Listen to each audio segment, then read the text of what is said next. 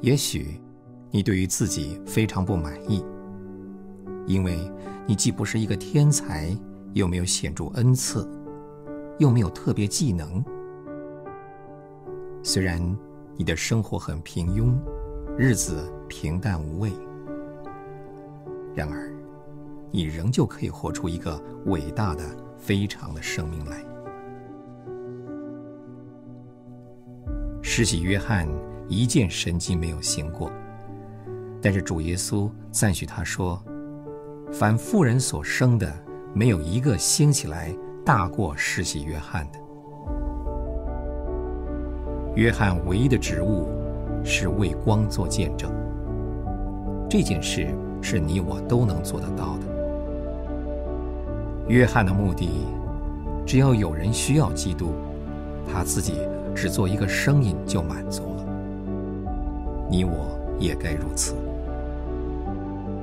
甘愿只做一个声音，只能被听见，不能被看见；甘愿只做一面镜子，因反射日光的荣耀，以致镜面被隐蔽；甘愿只做黎明的微风，早晨起来报告，白日将至。白日将至，一会儿就隐去。做主的工作也是如此。或许你所做的是一件最普通、最微小的事情，没有人注意你。可是，这正是主所委派你的工作。如果你生活在性情不相投的人中间，你。就当用爱心去战胜他们。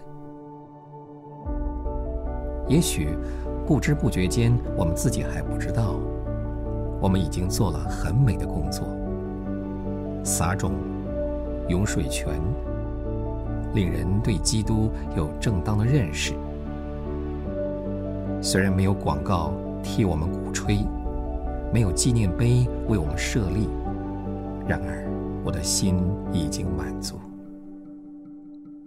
如果有人，只有一个人也不妨，能说他一件神迹没有行过，但是因着他见证的声音，我们就亲自认识主了。